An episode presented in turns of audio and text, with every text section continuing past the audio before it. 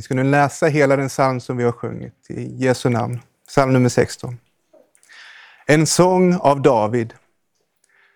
Bevara mig Gud, för jag flyr till dig.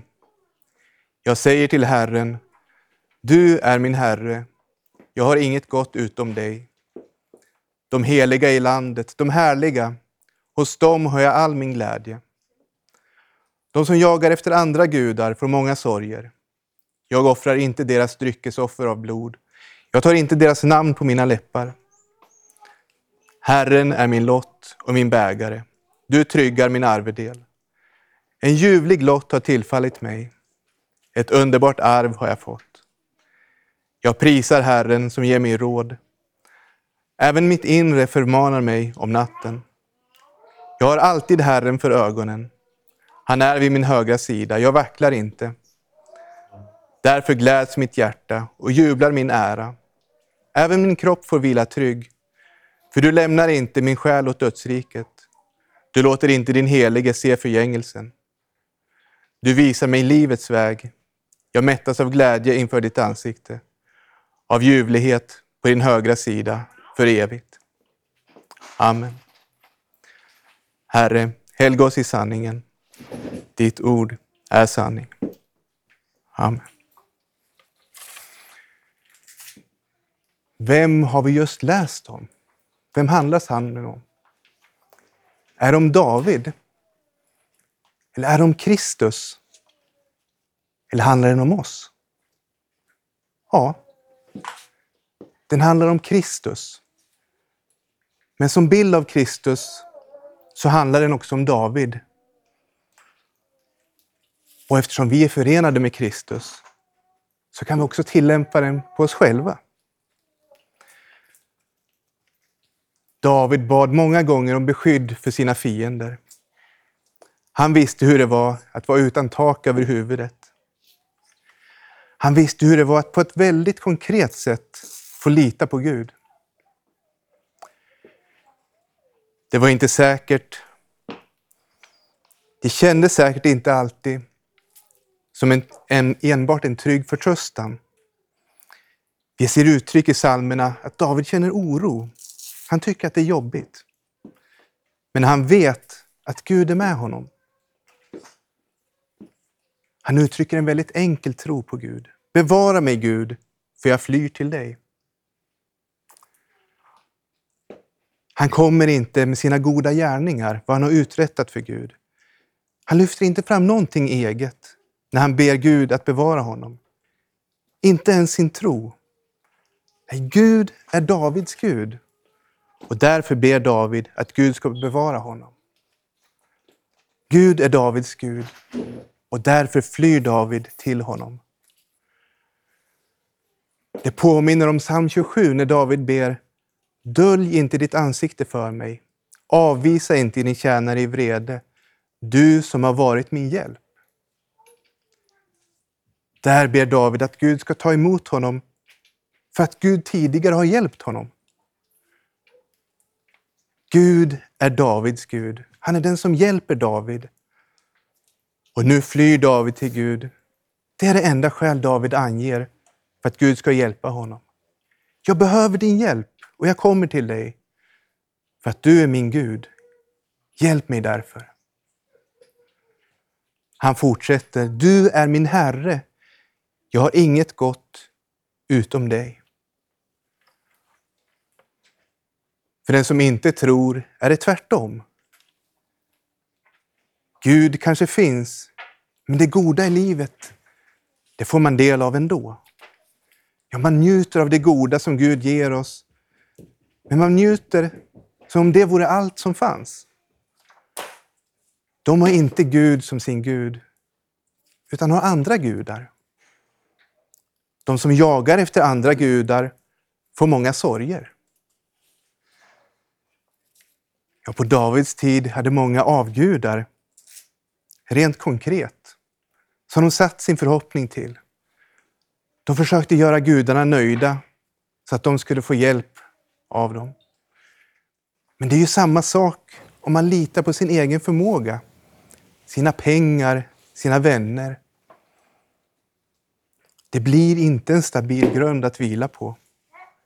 Det blir ingen sann trygghet. Ingen glädje att vila i. Och ju mer man försöker att få livet i sin hand med hjälp av andra gudar, desto svårare blir det. Istället för att få vila i att Gud redan har allt i sin hand. Att Gud tagit sig an oss. Han går med oss och vägleder oss och för oss in i evigheten med honom själv.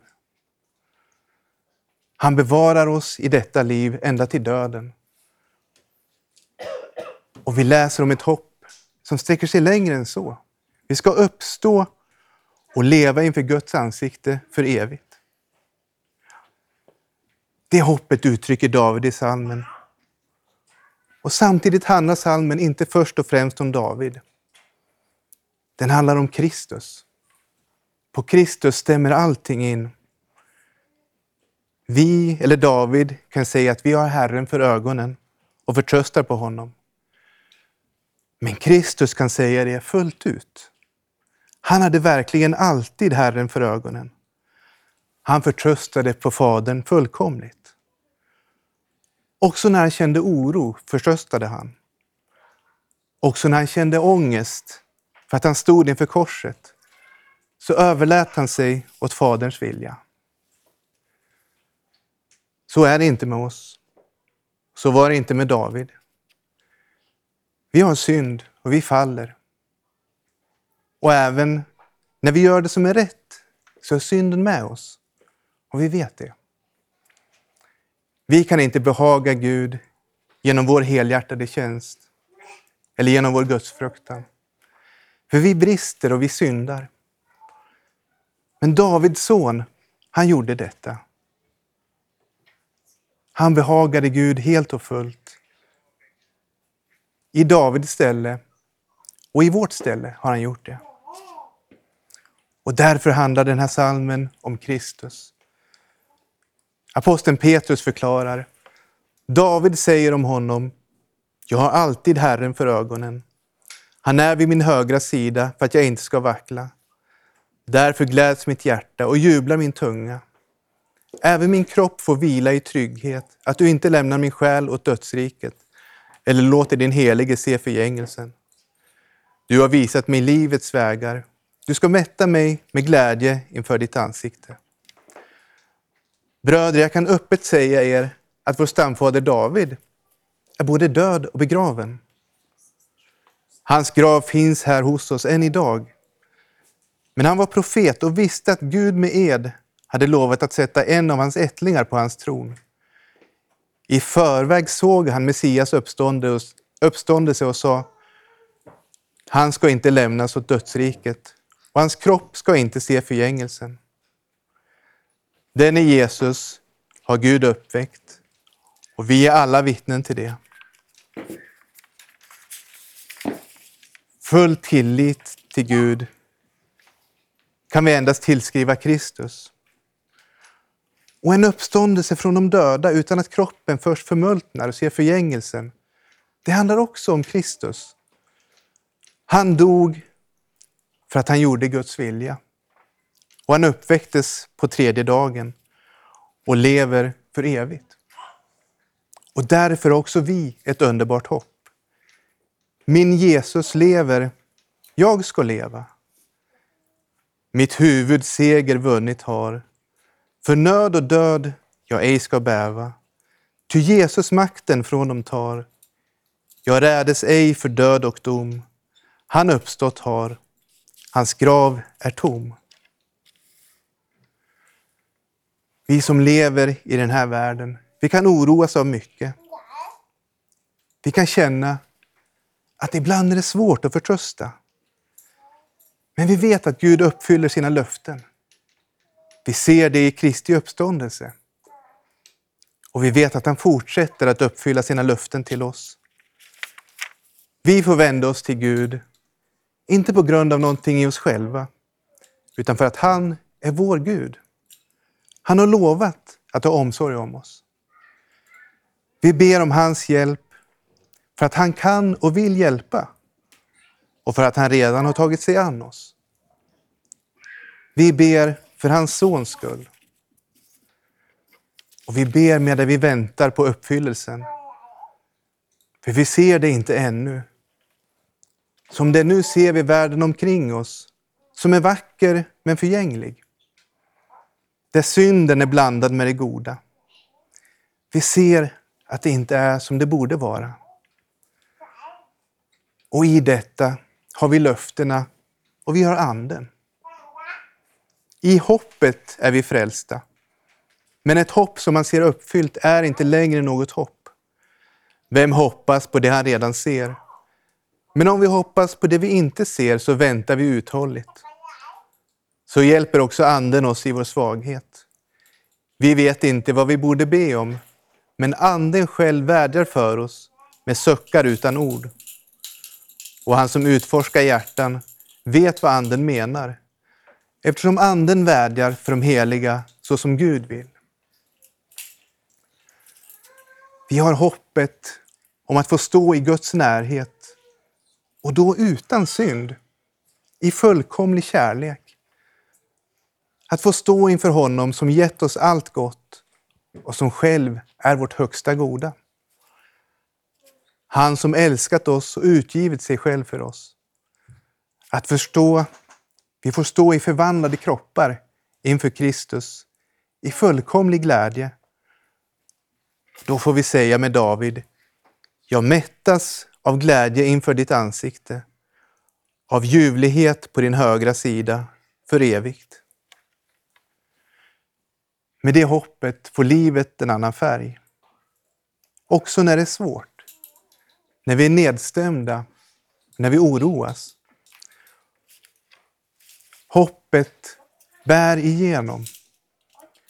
Och därför ber aposteln Paulus: jag ber att era hjärtans ögon ska få ljus så att ni förstår vilket hopp han har kallat er till. Hur rikt och härligt hans arv är bland de heliga. Och hur oerhört stor hans makt är i oss som tror. Därför att hans väldiga kraft har varit verksam. Med detta hopp för ögonen. När våra hjärtans ögon är öppna. Då kan vi be med tillförsikt. Bevara mig Gud. För jag flyr till dig. För vi vet att Gud är vår Gud. Han har gjort oss till sina. Kristus har lidit och dött i vårt ställe. Men hans kropp såg inte förgängelsen. Min Jesus lever, jag ska leva. Mitt huvud seger vunnit har. Därför kommer Gud också att vara med oss, bevara oss, vägleda oss och föra oss in i den eviga saligheten. Med både kropp och själ inför hans ansikte. Amen.